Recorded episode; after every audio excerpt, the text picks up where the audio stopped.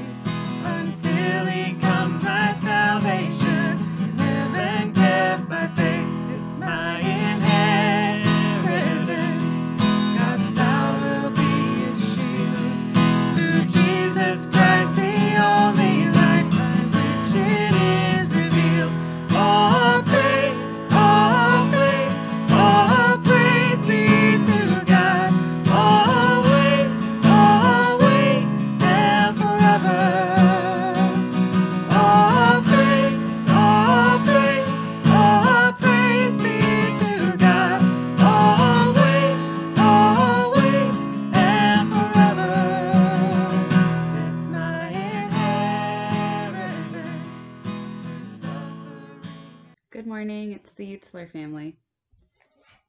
Scripture this morning comes from 1 Peter chapter 1 verses 3 through 9. Blessed be the God and the Father of our Lord Jesus Christ.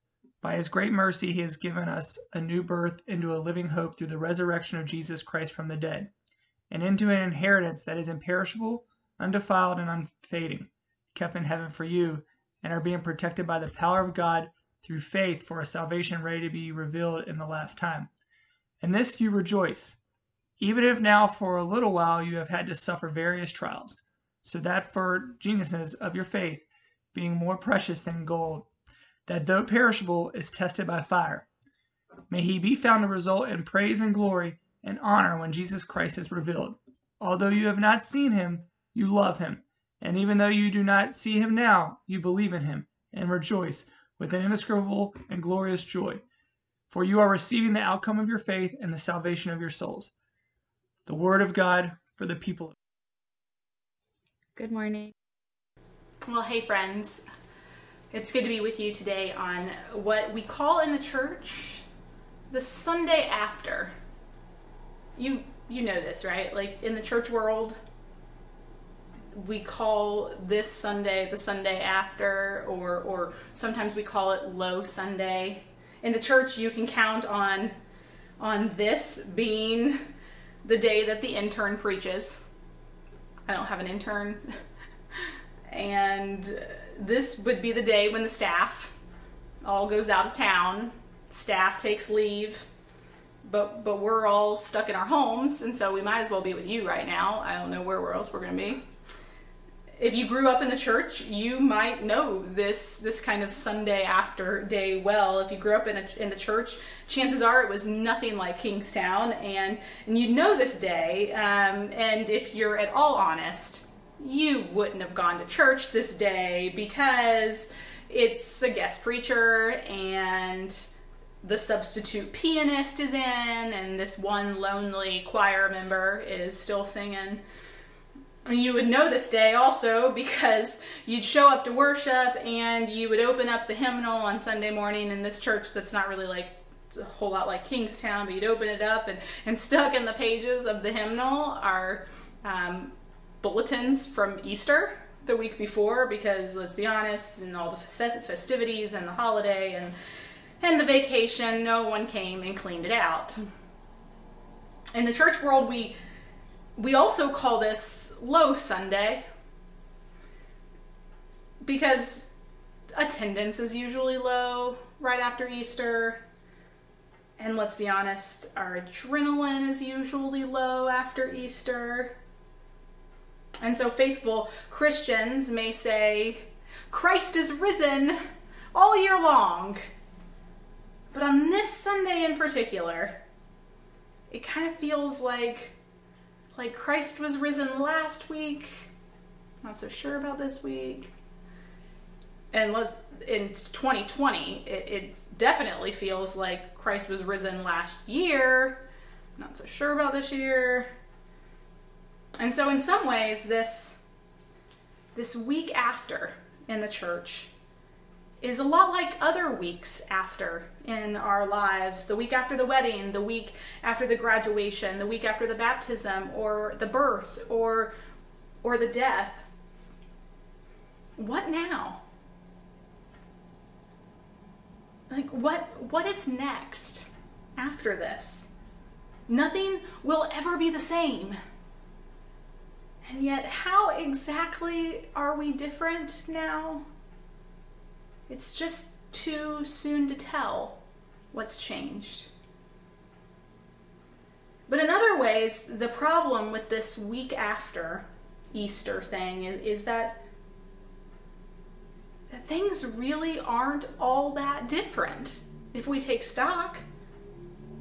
Definitely this year is different from last year, no comparison, but but things really aren't all that different this week in, in, in comparison to last week, things are basically still the same, right? The, after 40 days of preparing for Jesus' life altering, world changing res, resurrection, you, you're still home, and I'm home. And you're still reeling from the headlines, trying to find something on social media to keep you busy. And you're, you're, you're still trying to work from home while also being told that apparently you're the new substitute teacher in town. And, and maybe you're still mind numbingly bored right now. And you're opening the fridge like more times a day than you would like to admit because you, it's just something to do.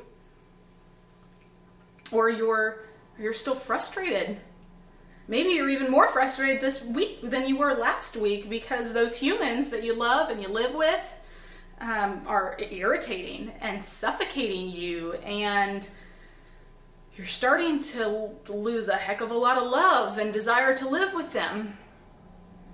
Or perhaps you're just alone. And quite frankly you're tired of hearing others complain because you're still alone. They're complaining about their coworkers when when you're lonely and at home by yourself wishing you had the kind of human interaction that that others have the privilege to complain about. Or perhaps you're still anxious or fearful or maybe you're still ill. You've been sick for a while and you don't know if it's covid or maybe you do. Or perhaps you're still mourning death still comes during this. And, and you're waking up in the middle of the night now to more worries than hallelujahs. And so, in many ways, the problem with the week after is, is of course, the, the, the return to the level ground after having been on the mountaintop. But it's also uh, the problem with the week after is that especially the week after Easter, is that nothing is all that different. You're still here. Life is still really strange, at, at least for most of us. Even, even if the world isn't different, shouldn't I be different then? Like, where is the peace that passes all understanding that, that I've heard about, that I know about? Where is the substance of things I've hoped for and the evidence of things not seen. Where where is that? What's next? what now? And so this this week after Easter, we begin what, what the church calls the season of Eastertide, which is these this it's a different number of weeks every year, but it's for us this year it's seven weeks between Easter and Pentecost when we we we ponder with the, with the disciples after the resurrection what now? What next? And so as we do this this easter tide we at kingstown are beginning this new sermon series together on the book of first peter. And and and so we're calling this sermon series pandemic proportion because of course in the midst of of a public health crisis of pandemic proportion, this extraordinary time that will have ripple effects through every area of our lives and will change the world as we know it, the church still meets. The church still gathers and still celebrates and still ponders the most extraordinary event, the event of pandemic proportion in the history of our faith that had this ripple effect throughout every area of our lives and still does, and that changed the world forever in the resurrection of Jesus Christ. This is the church's event of pandemic proportion pandemic, just meaning that it, it spans worldwide. This is the thing that changed the world forever. And for the, for the next seven weeks, we're going to root ourselves in this book of First Peter, this letter, this set of reflections of the early church, telling the story of extraordinary faith in extraordinary times, like, like where we find ourselves right now. And this letter, written, it's written in this this strange week after type period of the birth of the early church. No, it's not the week after, not at all. But it, but it kind of feels like that. First Peter is actually written 80 years after the resurrection of Jesus and though Peter, well you know Peter, Peter the one that walked on water and then sank, right? With with Jesus, the one that that denied Jesus three times and the rooster crowed, you know that story, or the one, you know, Peter meaning rock on which I would build my church. This Peter, that Peter is is this book is named after that Peter. Though that Peter is often given all the credit for writing this, the reality is this Peter would have been dead 80 years after the resurrection of Jesus. And so, first and second Peter are, are likely written by, by a follower of Peter, a, a Peter mini me, now penning these reflections. It's now 80 years after Jesus' resurrection, and people, the people of God, are feeling that kind of week after strangeness of faith. And in many ways, the stories uh, of Jesus' resurrection are still just, they're lingering in the air. Most adults during this time would, would have known someone in their lifetime, would have heard from someone telling the story of the resurrection who, who actually had met Jesus, who had maybe touched Jesus' cloak, or who maybe followed Jesus as a disciple. It's, it's a big deal. These stories are still being passed on to the children uh, uh, of and from the children of the apostles, those those with firsthand witness of Jesus. And so in many ways it feels it still feels extraordinary and it feels urgent. Like like they just walked down off the mountaintop. But in other ways, it, not much has changed not much at all is different. Wasn't wasn't the resurrection supposed to, to change everything? Wasn't the Spirit supposed to guide us? What now? What what next? And so, First Peter is this letter written to a people who feel like they are stuck in, in a world that they didn't choose. They feel insignificant and unimportant and marginalized. They feel alienated from relationship, forgotten, and unsure of when anything is going to change. It's not all that different. I thought Jesus was going to change everything. And the author of, of 1 Peter is writing to them to remind these people of who they are and to encourage them with this extraordinary faith in, in, in these extraordinary and uncertain times that they find themselves in. That, that though they feel like strangers in a strange land, they, they're loved by God. And that God has prepared for them this extraordinary hope and way and church and, and calling and blessing and baptism and power in Jesus Christ through which they will be strangers no more. And so, as we begin this new sermon series, it's important to note that the author of 1 Peter does, in fact, call his audience strangers.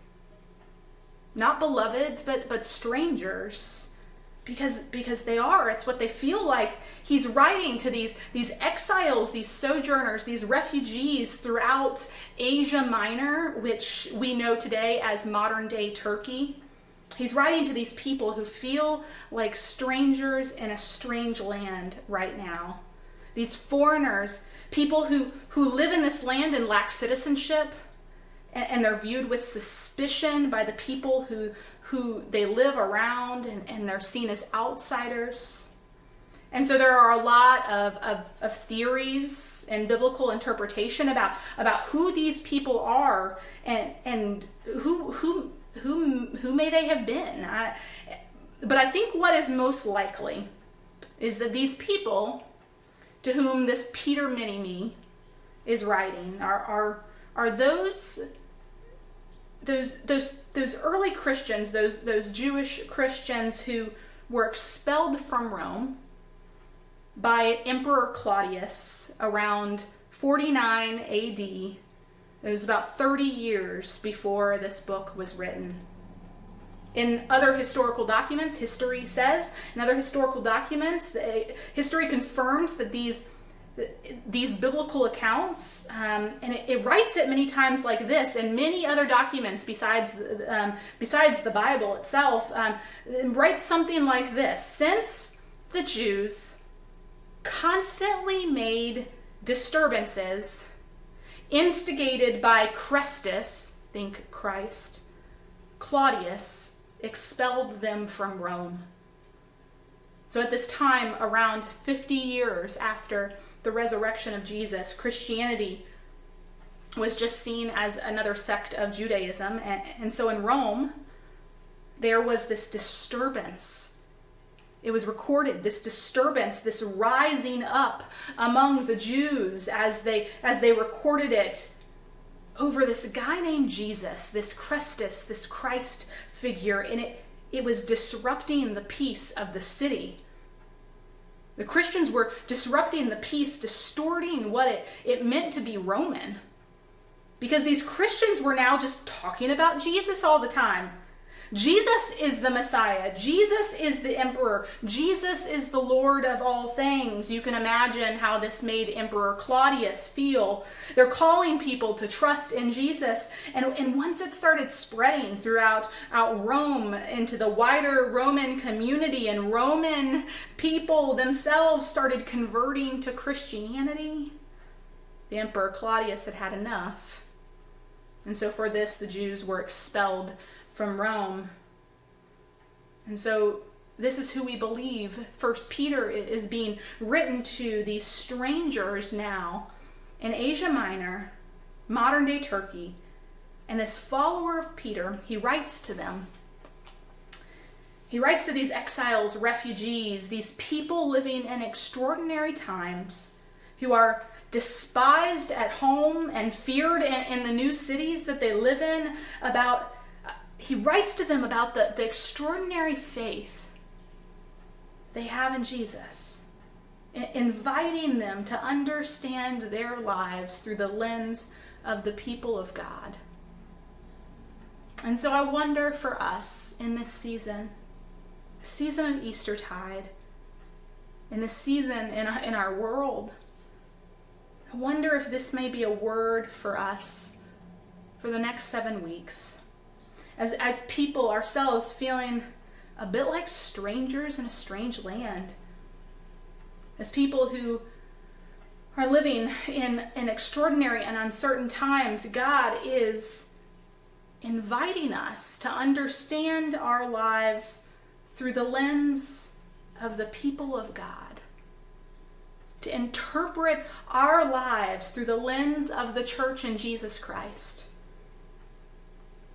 And through these letters in 1 Peter, perhaps God is also speaking to us, saying, Hey, your life may seem strange to you right now. And you might be asking, What now?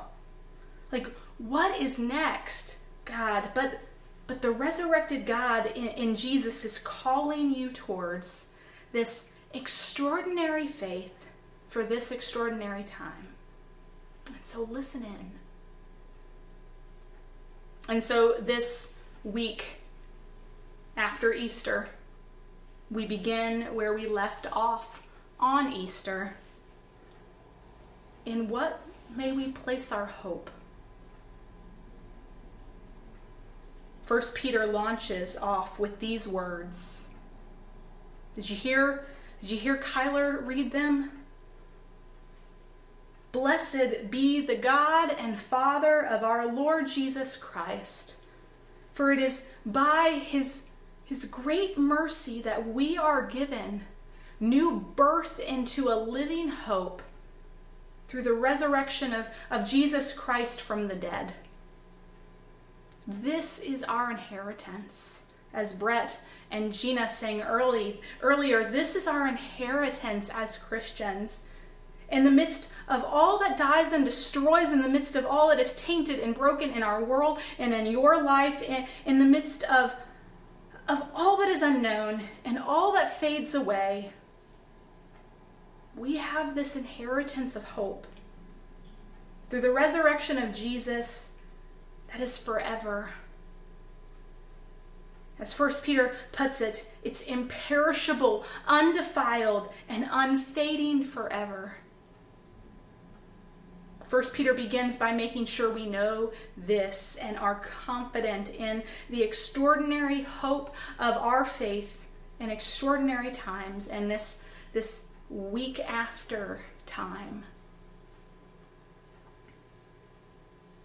In, in the gospel texts, in you know the four gospels, Matthew, Mark, Luke, and, and John, in these texts, who these people who like peter actually had a first hand account of the resurrected jesus. In these texts there there aren't actually many week after stories for us to read. They're missing. Mark is in such a rush to wrap up the, the end of the gospel at, at the empty tomb. That's all we get Matthew adds a few more lines about the disciples in Galilee and, and, commissioning them to keep the hope and to carry on. Luke tells a really good story, a really pretty great story at the end about this stranger who shows up um, while the two disciples are walking on the road to Emmaus. But that happens the same day that Jesus vanishes from the tomb, and, and the minute the disciples recognize the stranger, he's just gone. But John, in John, the story lingers in that, that week after moment. John lingers on what it's like to be a disciple after Easter. He's the only one with a week after story about, about Jesus and that disciple named Didymus the twin better known to us as Doubting Thomas, because he had some trust issues that others didn't have. Or, or at least that's the allegation. You know this story. If, if, if you think about it, I, I'm not actually sure Thomas was any less trusting than the others were. The only reason that Thomas got singled out on this week after Easter was because he wasn't there. He, he didn't get to see anything firsthand, which is why he had questions that the others didn't have. They had evidence, and, but he just had hearsay. He wasn't he was not trying to decide whether he believed in the hope that, that Jesus was raised from the dead. He was trying to decide whether he believed the disciples' story, what the disciples had told him, because he wasn't there. Over the years, I have talked with so many people about this story, uh, the, Thomas's story, the story that actually happens to be my my husband Chris. It's his favorite story in the Bible and almost every person I've talked to about about the story of Thomas, doubting Thomas, has has said generally the same thing. That they they know they're supposed to disagree with Thomas in some way, but they don't. Really, they don't. They never have. They, they, they like Thomas, actually. They, they like his honesty. They like his extraordinary rawness of his faith. They, they kind of know where he's coming from. This, this need to be in the room, uh, to, to see the proof.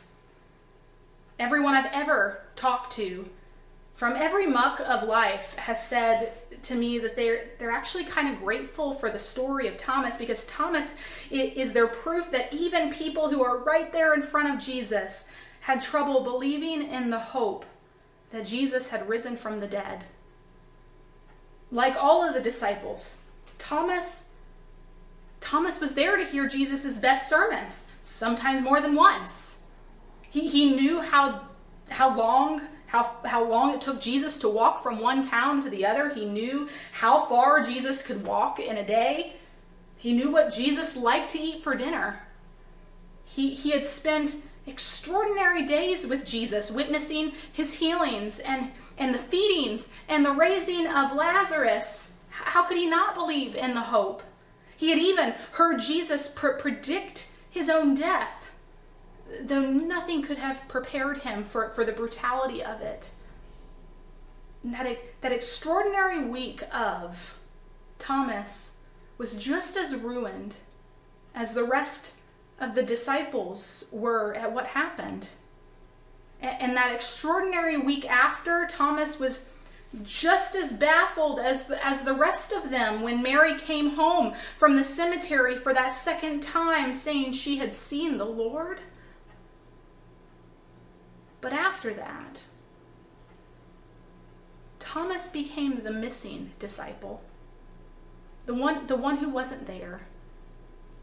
Those extraordinary events of pandemic proportion of the death and resurrection of Jesus and the aftermath of them, the uncertainty of the time and, and how things weren't all that different anyways, and the mundanity of, day to day and the lack of relationship. It had kept Thomas away. He had he'd lost connection. He'd stopped showing up. He wasn't there in the house with the others that night. He wasn't there when Jesus came and he stood among them. He wasn't there when, when Jesus gave his peace and, and showed them his wounds and gave them power over sin and bid them receive the Holy Spirit. Basically, Jesus gave all the hope he had to bring to this little church back to bring that little church back to life again that week after. And and Thomas missed all of it. He wasn't there. But that week after when when absent Thomas finally touched those wounds and smelled the sweat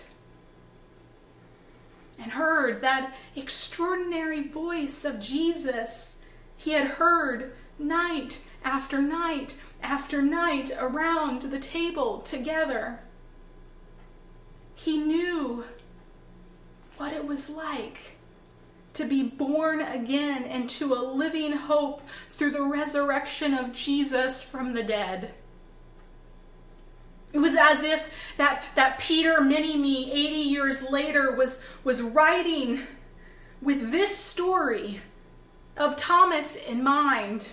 It was as if he had heard this story and knew it was for those strangers in that strange land to remind them of who they are. Not doubting Thomas, but absent Thomas, the one who knew that living hope and the life source from which it came because, because he, he chose to understand and narrate his life not based on the extraordinary uncertainty of the times that, that pulled him away, that made him absent, but through the lens of the people of God and Jesus Christ, reconnecting, staying connected, and showing up. Friends, this is the extraordinary hope of the risen Lord that we, like Thomas, are invited into this week after, where the numbers are lower and the adrenaline is lower. This is the extraordinary hope of the risen Lord that we, like Thomas, are invited into this week to keep connecting, to keep connecting to the source of hope your inheritance in Christ Jesus. And as you do, I, I promise you will discover how imperishable, undefiled, and unfading it is. I offer this to you in the name of the Father, in the name of the Son, in the name of the Holy Spirit. Amen.